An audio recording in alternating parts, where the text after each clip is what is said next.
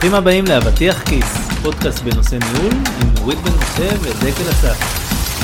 והיום נדבר על פיתוח מנהלים. נורית, שלום. היי דקל. ושלום גם לליבי אנגל קזס. שלום, בוקר טוב, נעים מאוד.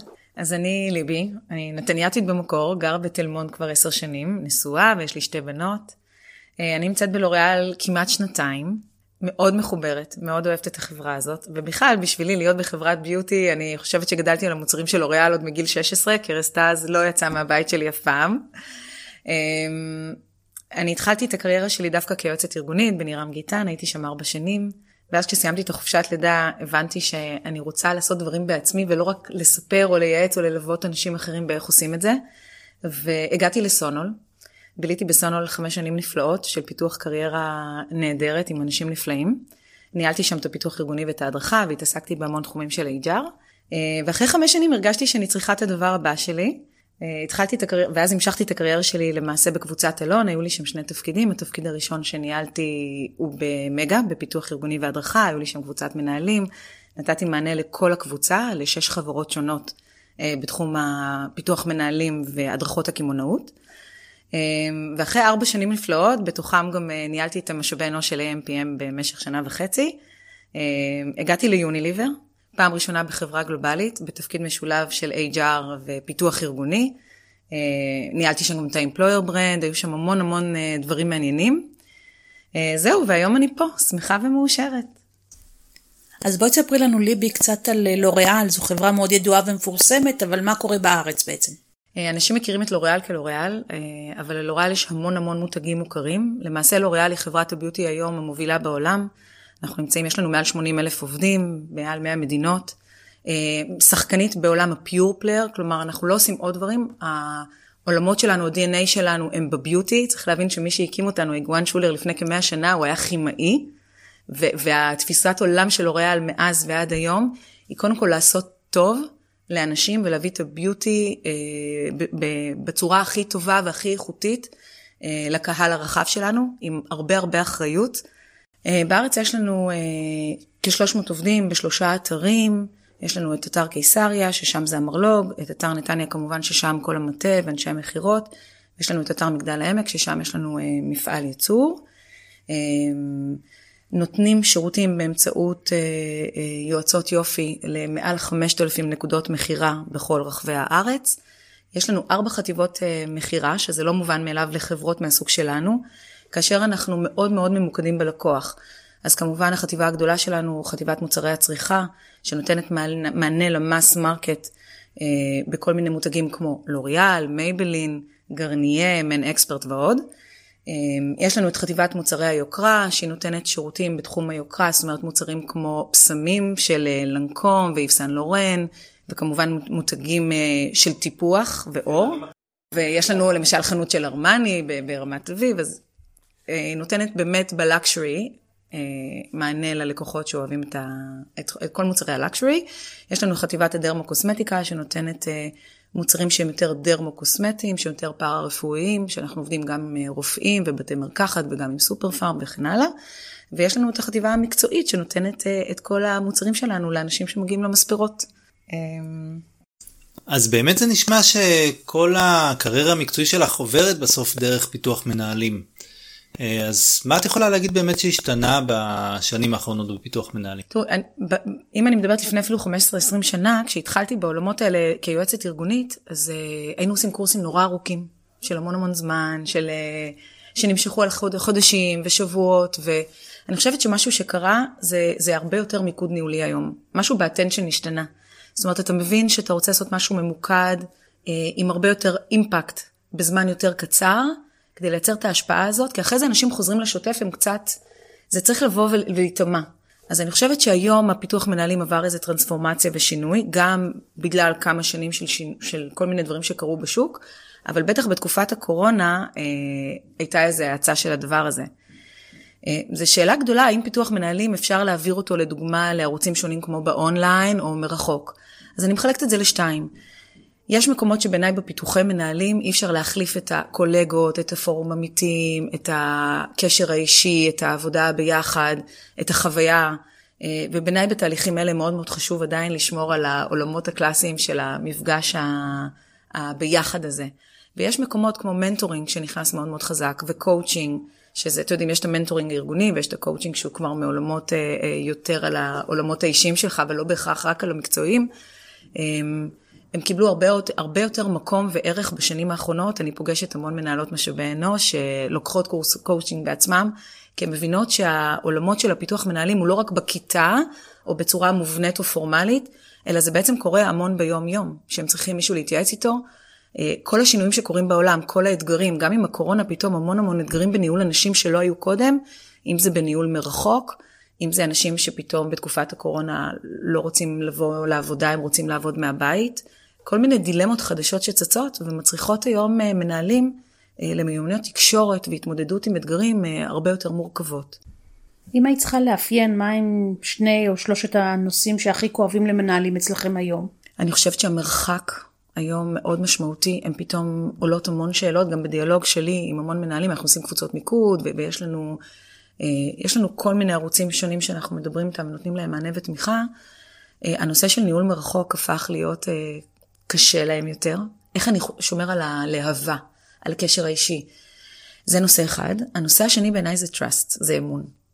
איך אני מאמין, איך אני סומך, איך אני יודע ש, שהדברים שאני רוצה שיקרו, שהם באמת קורים, והם קורים כמו שאני, איזה כלים יש לי כמנהל. ואנחנו, אתם יודעים, אנחנו כבר לא רוצים להיות המנהל המבקר הזה שכל הזמן בודק, ו, ונכון שיש מדדים, אבל אני, אנחנו מאוד צריכים לראות איך מייצרים בינינו מערכת חזקה של אמון אה, ושחרור משני הצדדים. אני באמת מתחבר מאוד למה שליבי אומרת, כי באמת אני חושב שמנהלים שהשכילו עוד אה, לפני הקורונה אה, לעבוד על הטראסט ובאמת אה, לחזק את האמון בין, ה... בין העובדים אליהם, היום הרבה יותר קל להם. הם כבר יכולים באמת לנהל מרחוק בצורה שהיא הרבה יותר, רוצה להגיד ניתנת לניהול, אבל בסופו של דבר באמת... היא נדרשת, אתה יודע, אני חושבת שזה ה basic, בין אם אתה מנהל מרחוק ובין אם אתה מנהל face to face.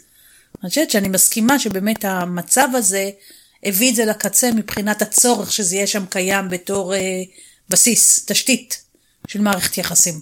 כן, ו- ובעצם הפך הרבה מאוד דברים שהם היו גם ככה דברים שנכון לעשות אותם, אבל בזמן הקורונה זה ממש כבר אנשים חיים מחויבים כבר, כן? כאילו לא יודע אם מחויבים, אבל חייבים אה, אה, לשנות קצת את התפיסות התפוס, שלהם. את הדפוס, את התפיסות, לגמרי.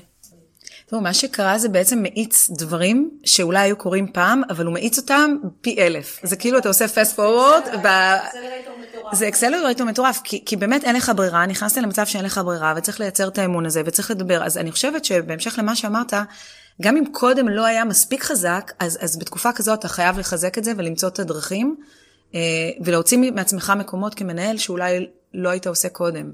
אה, לנהל שיחות אחרות, לנהל שיחות יותר משמעותיות, לדבר יותר על דברים אה, שאולי קודם נמנעת מלהתעסק בהם, כי היית רואה את הבן אדם, ו- וזה היה נורא ברור.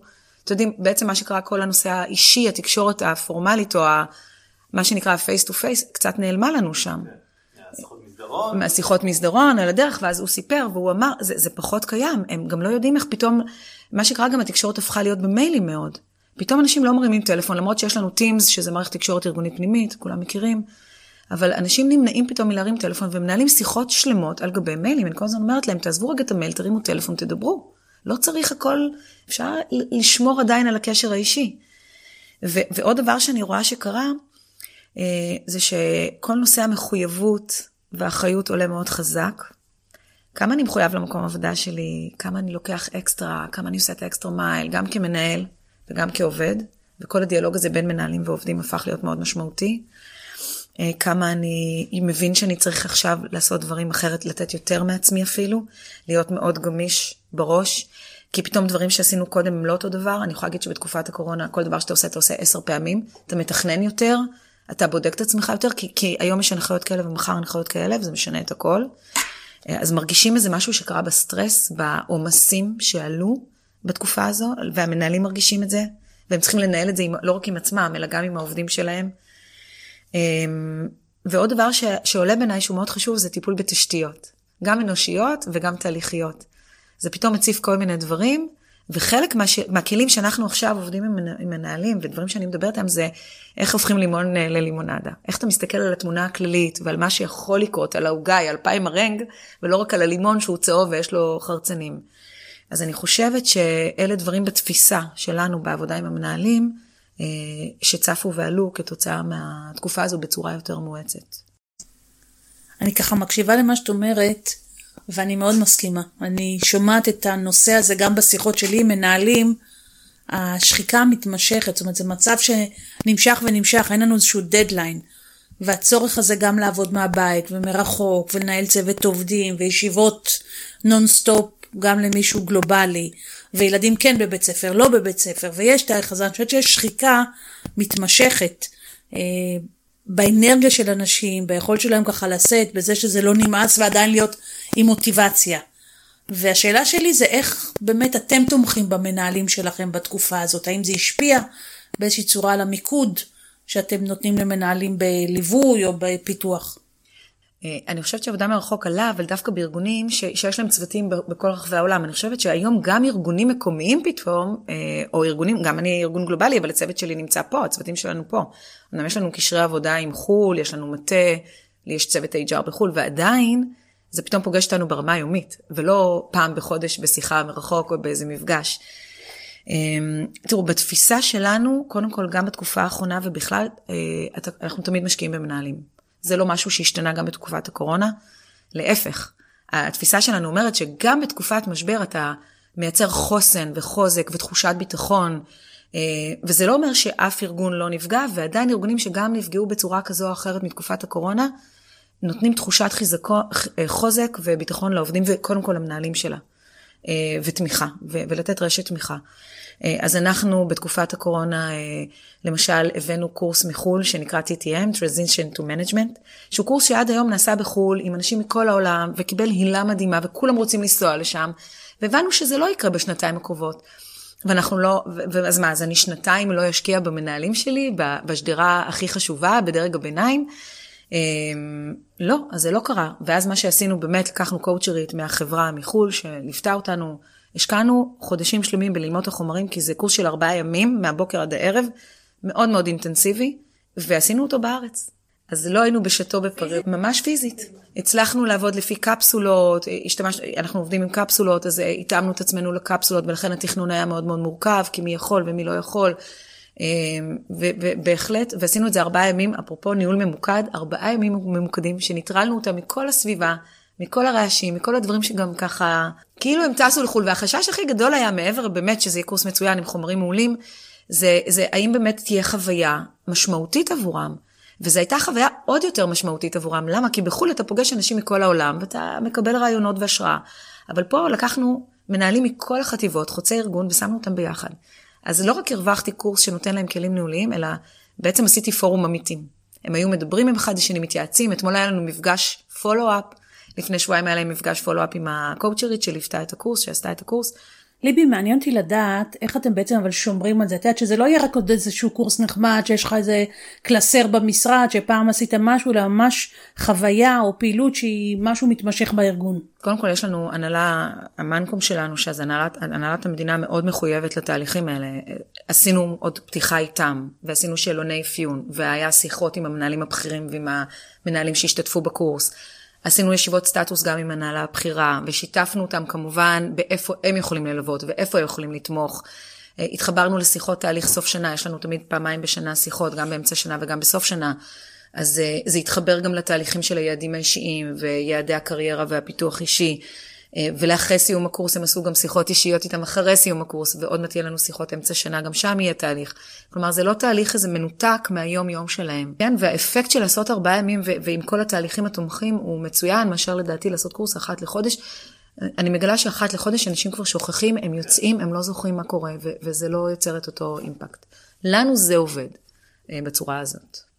ואם את צריכה לזקק מתוך אותם קורסים, מה ההמלצות שלכם או מה הדרכים שיסייעו למנהלים להתמודד עם המצב הזה יותר טוב? תראו, בסוף מנהלים, אה, מטריד, בעיניי מטריד אותם בסוף דברים של ניהול.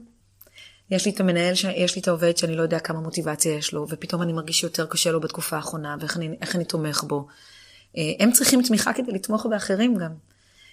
וזה יכול להיות עניין של יעדים, איך אני מגיע ליעדים שלי, ופתאום זה מצליח לי, וכל הנושא של שינוי בעצם תהליכי עבודה עכשיו. אז הרבה דברים שאנחנו נתקנים בהם זה שינוי תהליכי עבודה, ואנחנו רוצים להיות יותר יעילים ויותר מהירים. כל העולמות הדיגיטל והאי-קומרס שנכנסו אלינו בעצם פוגשים כמעט כל אחד ואחד מאיתנו, גם במטה, גם בתפקידי, גם בתפקידים של כלכלה, של HR, גם בתפקידים האחרים, לא רק בתפקידי המכירות אה, שנותנים מענה ללקוחות. אז בסוף הדברים שמטרידים אותם זה, זה נושאים של ניהול, זה תקשורת בין אישית, ואיך אני יוצר קשר עם העובדים שלי, ואיך אני שומר הרבה ניהול צוות, איך אני שומר על הקשר בין, בצוות. אז איזה טיפים את יכולה לתת, את ככה להוריד את זה לתכלס, כי זה המון נושאים. אז בכל זאת, מה יש לך לייעץ או ככה לסייע? תראו, טיפ אחד בעיניי זה קודם כל לדעת להתייעץ. אני חושבת שאנשים לפעמים מתמודדים עם עצמם לבד, ו- ולא תמיד יש להם את הערוצים, ו- והם לא, לא בהכרח תמיד מרגישים גם בנוח לדבר עם כל, עם כל מיני אנשים. אז קודם כל אני מאוד מקווה שלכל אחד יש קשר טוב עם המנהל הישיר שלו. ואם יש את זה, אז יש לנו מנהלים מאוד מנוסים שעברו הרבה, והם אוהבים לתת תמיכה ועזרה ו... ולתת mentoring, לפעמים עושים mentoring גם לאנשים מחטיבות אחרות, לא בהכרח רק לחטיבה שלהם. אז קודם כל להתייעץ, להתייעץ עם המנהל שלי ו- ולדבר על זה. שתיים, יש לך את הפורום העמיתים שלך, את החברים שלך בצוות, בתוך החטיבה. זה מעגל נוסף. אפשר לדבר גם איתם, להתייעץ איתם, בישיבות הנהלה. אתם עושים פסיליטציה לדבר או שאתם פשוט נותנים למנהלים להסתדר ככה בינם לבין עצמם? זאת אומרת, יש ממש תוכנית למה קורה אחרי ההדרכות האלה או הקורסים האלה? אז אנחנו לא עושים פסיליטציה של אה, פורום עמיתים, למרות שלאחרונה התחלתי יותר בקורס של הפיתוח מנהלים הזה, אז בהחלט כן, אנחנו נותנים במה, ובדיוק אתמול זה מה שעשיתי איתם. אמ, אבל באופן כללי יש לנו איזה כלי שבניתי בתקופת הקורונה, שהוא בעצם בא מהתרבות והמערכים של אוריאל העולמית. יש לנו תרבות שנקראת סימפליסיטי, זה לא סימפל, אבל היא כן רוצה להביא כמה ערכים איתה אה, לתוך עולמות המנהיגות. אז זה מדבר על זה שצוותים הם הגיבור שלנו, הם team are the new heroes, הם מדברים למשל על זה של test and learn, כל הזמן לנסות ולהתנסות בדברים ולא לפחד לטעות. אה, אתם רואים את זה פה מאחוריי בחדר. אה, עם כל הנושא של אימפאורמנט והעצמה. כלומר, יש לנו כמה דברים, ואנחנו עושים כל שנה קורסי מנהלים על כל הערכים האלה של שלושה ימים, שנקרא lead and enable. כלומר, בתפיסה איך אנחנו לידרים, ואיך אנחנו גם מאפשרים, enables. אה, ומתוך זה בנינו צוות שנקרא צוות אה, Simplicity, Simplicity Activators, ויש לי בעצם בצוות הזה 12 מנהלים מכל הארגון, שנתנו, שנתנו להם כלים במשך ארבעה חודשים, זה התחיל בקורונה, אז גם שם הבאנו את הקואוצ'רית מחו"ל והיא ליוותה אותם ולימדה אותם מרחוק, ונתנו להם כלים לעשות פסיליטציה באמצעות מודל. דרג ביניים, אותו דרג שעשה את הפיתוח מנהלים, זה אנשים גם שיש להם איזה ותק בחברה, מכירים אנשים. בסוף, כמנהל פה אתה גם, אצלנו הממשקים מאוד מאוד רבים. ואתה חייב לדעת לנהל דברים בצורה רחבה, להיות מעין project manager, או מישהו שיודע לנהל ממשקים בצורה מאוד טובה, במערכות יחסים. אז כן, זה מנהלים שהם בדרג ביניים, ואני מלווה אותם באופן אישי אה, בתהליך הזה. נתנו להם כלים איך לעשות הנחיה של קבוצה עם מודל מאוד מאוד ברור שהגיע מחו"ל, שהוא חלק מעולמות ה-lead and enable שלנו, והשקנו את זה בארגון לא מזמן, ועכשיו יש להם את האפשרות על כל נושא שהוא ניהולי או תהליכי, אפשר להזמין אותם, אם זה העובד יוזם את זה, או המנהל יוזם את זה, או הם יוזמים את זה, אפשר להזמין אותם לקבוצה של שישה, שבעה אנשים, והם יכולים לעזור לנו לעשות פסיליצציה על כל דבר שאנחנו רוצים. אז אנחנו מלמדים את הארגון, מחנכים אותו לבקש עזרה. אני מאוד אוהבת את מה שאת אומרת, כי אני חושבת שאחד הדברים ששווה לדבר עליהם, שיש פה העברה של הכוח, במובן החיובי שלו.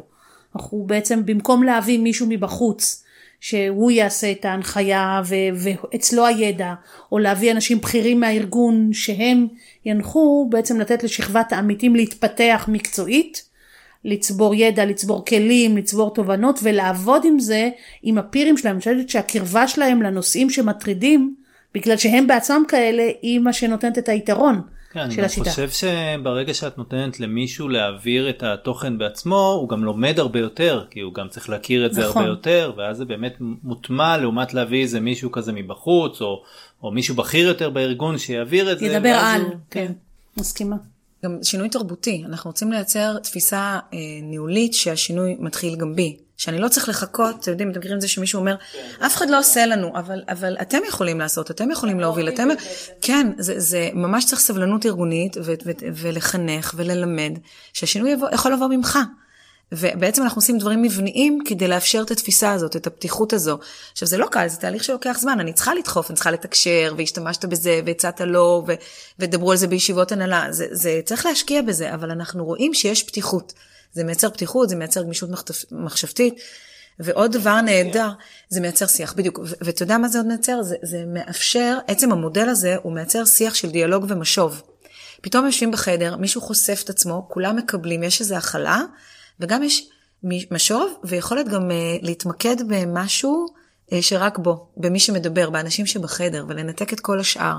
וזה מייצר משהו בתקשורת ביניהם, ובקרבה ביניהם, uh, וביכולת לתת משוב אחד לשני בונה, שהוא נותן לי על הדרך ערכים נוספים שאני כל הזמן רוצה לחלחל בקרב ההנהלה ובקרב העובדים. אז... אני חושבת שאפשר לקחת את זה לאיזה מין טיפ כללי כזה, שתהליכי השינוי והפיתוח וההכשרה לא צריכים רק להיות מגורם חיצוני, אלא ברגע שאתה גורם לאנשים בתוך הארגון לעסוק בזה, הם הופכים להיות הראשי חץ שמובילים. Yeah. כן. אני חושב שגם אחד הדברים שאני לפחות יצא לי לראות, זה שבארגונים שעושים את זה, את אותו peer learning כזה, אז באמת מצד אחד זה לכנס את, ה, את המנהלים, אה, קצת כזה כפוי שבעצם מושיבים אותם בחדר ולבחור איזשהו נושא, אה, אבל אם לא עושים את זה, לפחות מהניסיון שלי, אז זה כמעט לא קורה, זאת אומרת גם אם אנשים בקשר טוב, גם אם אנשים אה, כן עוזרים אחד לשני מבחינה בוא נגיד משימתית, עדיין אין את ההתייעצות את הדיאלוגים אותה, האלה בדיוק את אותו שיח שיש אה, במצב שבו יש באמת איזושהי פסיליטציה שבאים ואומרים אוקיי עכשיו אנחנו עושים איזשהו אה, למידת עמיתים ובאים אומרים טוב בואו נדבר וגם אחד הדברים שהשיח הזה יוצר זה מקרים שבו אה, אה, מנהל שמרגיש שהוא היחיד שסובל מאיזושהי תופעה שמתמודד מאיזשהו מצב. השיתוף הזה. כן, פתאום הוא שומע על עוד אנשים, עוד מנהלים שוואלה כן, גם אני זה קורה לי, גם אני זה קורה לי, ואז הוא מרגיש באמת שזה משהו שאפשר לחלוק עם אנשים, וגם שומע את הפתרונות שלהם, וזה ממש אה, יכול אה, אה, להביא לכל מיני פתרונות יצירתיים שאולי הוא לא חשב עליהם לפני זה, וליצור שיח שהוא מאוד מעניין. כן, עשיר יותר. אני חושבת שגם בתקופה של היום, ששינויים כל כך גדולים ומואצים, אתה חייב לתת כלים, כלים לאנשים איך להוביל שינוי, איך לייצר השפעה. איך להזיז את האנשים. זה השפעה ללא סמכות, כמו שאמרת, ואני חושבת שכלים כאלה בהחלט נותנים להם את, ה, את ההתנסות הזו בתוך הארגון גם, שאתם יודעים, מה, גם אם לא הצליח לי, לא קרה כלום, אין נזק. אפשר באמת ללמוד ולהתנסות, ואין לי ספק שהיום גם זה נתן להם כלים להיות מנהלים יותר טובים. כי הם יודעים לנהל את הישיבה, לעשות פסיליטציה, לדבר על הרגשות, לדבר על דברים הרכים, ולא רק על היעדים והמדדים ואיך עושים דברים, אלא לדבר על, על המקומות האחרים קצת, ואני חושבת שזה נותן. ש... כן, שעלה בצורך שלהם, אבל אני חושבת שלא כל דבר צריך לעשות, להגיד אוקיי, צריך תקשורת בין אנשים, לא עושה קורס תקשורת בין אנשים, זה לא חייב להיות בדיוק, אני חושבת שהיום הדברים נהיו יותר עמוקים, ו- ואפשר דווקא לעשות דברים שיש להם ערך ארגוני וגם ערך ניהולי, ולשלב אותם ביחד, ואז אני חושבת שהארגון גם יותר מעודד את זה. אמ, ועוד דבר שאני חושבת שכן HR צריכים לתמוך כל הזמן וללוות את זה, אם אתה משחרר זה נעלם. כל הזמן צריך לשמור על איזה מסגרת ומבנה, בהקשר לשאלתך. כי אנשים נמצאים בתוך העבודה day to day שלהם. יש לנו עוד כלי נורא מעניין שאני משיקה בימים אלו, שנקרא Team Shift. אה, קיבלנו אה, מחו"ל, שזה קצת הדברים היתרונות של חברה גלובלית, שיש לנו HR בחו"ל מאוד מפותח, ואני נהנית מזה האמת. בעבר בחברות שהייתי בקריירה, בתחילת הקריירה שלי, תמיד כל דבר הייתי צריכה לבנות. אז הלכתי ונפגשתי עם ספקים וקולגות ובנצ'מארק, ופה אתה מקבל כלים אה, לבד, בלי שתתאמץ. אז זה באמת כלי נהדר שהוא מבוסס על תיאוריות פסיכולוגיות של קרל יאנג, ו... שמדבר על ארבע, על ארבע מעין סוגים של ככה של אישיות. של אססמנט, אה, ובאמצעות הכלי הזה אנשים בצוות, זה, זה, המטרה של הכלי זה לא אססמנט אישי, אלא אססמנט אישי בתוך כחלק מצוות. אז אה, חברי הצוות למשל יכולים לבוא, להעריך את עצמם, ואז יש לנו ממש כלי מובנה, דיגיטלי, יחד עם פסיליטציה, אה, שמדבר על איך כצוות אנחנו יכולים לעבוד יותר טוב. אז זה מדבר על תקשורת בין אישית ועל קבלת החלטות ואיך מנהלים ישיבות, אני גם מקבלת תמונה אישית של כל אחד, וגם אני מקבלת תמונה של הצוות, וממש ניתוחים של הצוות, ואז אנחנו רואים כמה הצוות diversity, ואיך הוא מתנהל בכל מיני מקומות, ואז אפשר לראות במה הצוות חזק, ואיזה מקומות, אנחנו, איזה כובעים עוד אנחנו צריכים אה, לחבוש ולהביא. אה, אז התחלנו להשיק את זה, עשינו את זה כמובן ב-HR כפיילוט, ועכשיו אני עושה את זה בהנהלה הבכירה של החברה ביחד. והרעיון פה, זה גם שאנחנו יודעים לעשות פיתוח צוות ביחד, עם עצמנו. זאת אומרת, לא תמיד צריך להביא מישהו מבחוץ ש, שיחזיק לנו את היד. אם אנחנו אה, צוות שהוא כבר צוות עבודה, שהוא יחסית בשלבים מתקדמים שלו, ויודע לעבוד טוב ביחד ויש תקשורת טובה, אה, יודע לעשות את זה עם עצמו. אז אה, בהחלט עשינו את זה בכוחות פנימיים בתקופה הזאת, ובינתיים זה נראה מאוד מוצלח ומבטיח. מה שאני חושבת שקורה בסך הכל, וזה מהניסיון שלי כשאני מאמנת צוותים, שזה לא מספיק שאתה מביא רק תיאוריה. אלא חלק מהעיקר של העניין הופך להיות איפה התיאוריה הזאת היא רלוונטית אלינו, מה אנחנו יכולים ללמוד, איזה התייחסות אני יכול להביא ביחס למציאות שלי כשאני מכניס את התיאוריה הזאת בתור איזה מין משקפיים כאלה שאני שם ויכול ללמוד על עצמי, על הצוות שלי, על הארגון, על המחשבות או דברים שאני עושה. כן, אני חושב שחלק מהעניין זה באמת לבוא ולבחון כל אחד ולראות באמת את כל הסגנונות שלו ואז לחשוב איך אני בסגנון שלי יכול להתאים או לתקשר עם מישהו בסגנון אחר. זה ספציפית אתה מדבר. זאת אומרת, כן. השאלון הזה של יונג הוא ספציפי מדבר על סגנונות אה, אישיים וגם אפשר לקחת את זה לרמה הצוותית לזהות. אבל מה שאני אומרת יכול להיות על כל דבר, אתה יודע איך אתה מנהל שינוי, איך אתה אה, עוסק בנושא הזה של diversity, איך אתה, והרי בכל דבר יש תיאוריות, אז השאלה איך אתה מביא את התיאוריה, אבל לא רק להשאיר אותה ברמה תיאורטית, אלא לייצר מצב שבו אנשים משתפים והופכים את התיאוריה ללמידה, לוקחים אותה אליהם נכון. בתור יישום. זה דרך הכלי מאוד דומה לזה. זה 16 סגנונות, אה, כן, עם ה... בהחלט. אבל אה, בעצם הכלי הזה, תבינו, ללא עלויות, לקחנו כלי שאפשר, למדנו אותו, עשינו עליו פיילוט, ואני אחרי זה אנגיש אותו לכל המנהלים. המנהלים יוכלו לעשות את זה עם העובדים שלהם.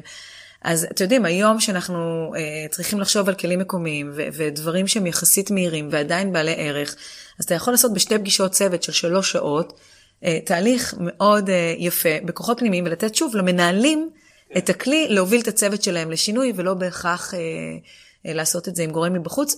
מה שחשוב לי להגיד, אני מאוד אוהבת לעבוד עם גורמים מבחוץ, יש לנו יועצים שאנחנו עובדים איתם, אה, אבל לא תמיד אתה יכול כל הזמן להביא את זה. אתם יודעים, גם ברמה תקציבית, גם ברמת זמנים, אה, נגישות, יש המון, בטח עכשיו בתקופת הקורונה, שהיה, שהיינו בסגר, ואתה לא מכניס לפה למעשה אנשים מבחוץ, רק עכשיו יצאנו מזה. אז כל המחשבות היו גם בתקופה של איך אתה עושה את הדברים האלה, כשאתה לא יכול אה, להיפגש face to face ולא יכול להביא אנשים מבחוץ. שם הייתה המחשבה. אני חושבת שבכלל אפשר לדבר היום על המושג של קהילתיות, ובהרבה ארגונים יש הקמה של קהילה פנימית, בארגונים גדולים אפילו יש לפי נושאים או תחומים, כדי ליצור את השיתוף, כדי ליצור את המחוברות, כדי לתת לאנשים אפשרות גם להביא את הדברים שלהם, גם לסייע לאחרים, גם להתחבר בצורה הרבה יותר חזקה, ואני חושבת שזה חלק מהכוח היום שנעשה וקיים בארגונים. כן, אני חושב שגם אנשים היום אה, הרבה יותר לבד, אז הצורך הזאת בקהילתיות הוא הרבה יותר חזק עם פעם. אני בכלל אה, מרגיש אה, היום כמו חתול כזה שתשימי לי את הקערה של מים אוכל ואני מסודר. אני מרגישה היום שלבוא לעבודה זה חופש. זה מה שאני אומרת. אני לא חושבת שאנשים אי פעם יהיו יותר שמחים לבוא לעבודה מאחרי הקורונה. לא, כן, זה נהיה כאילו, זה החופש שלי, אני מתלבשת, אני רואה אנשים.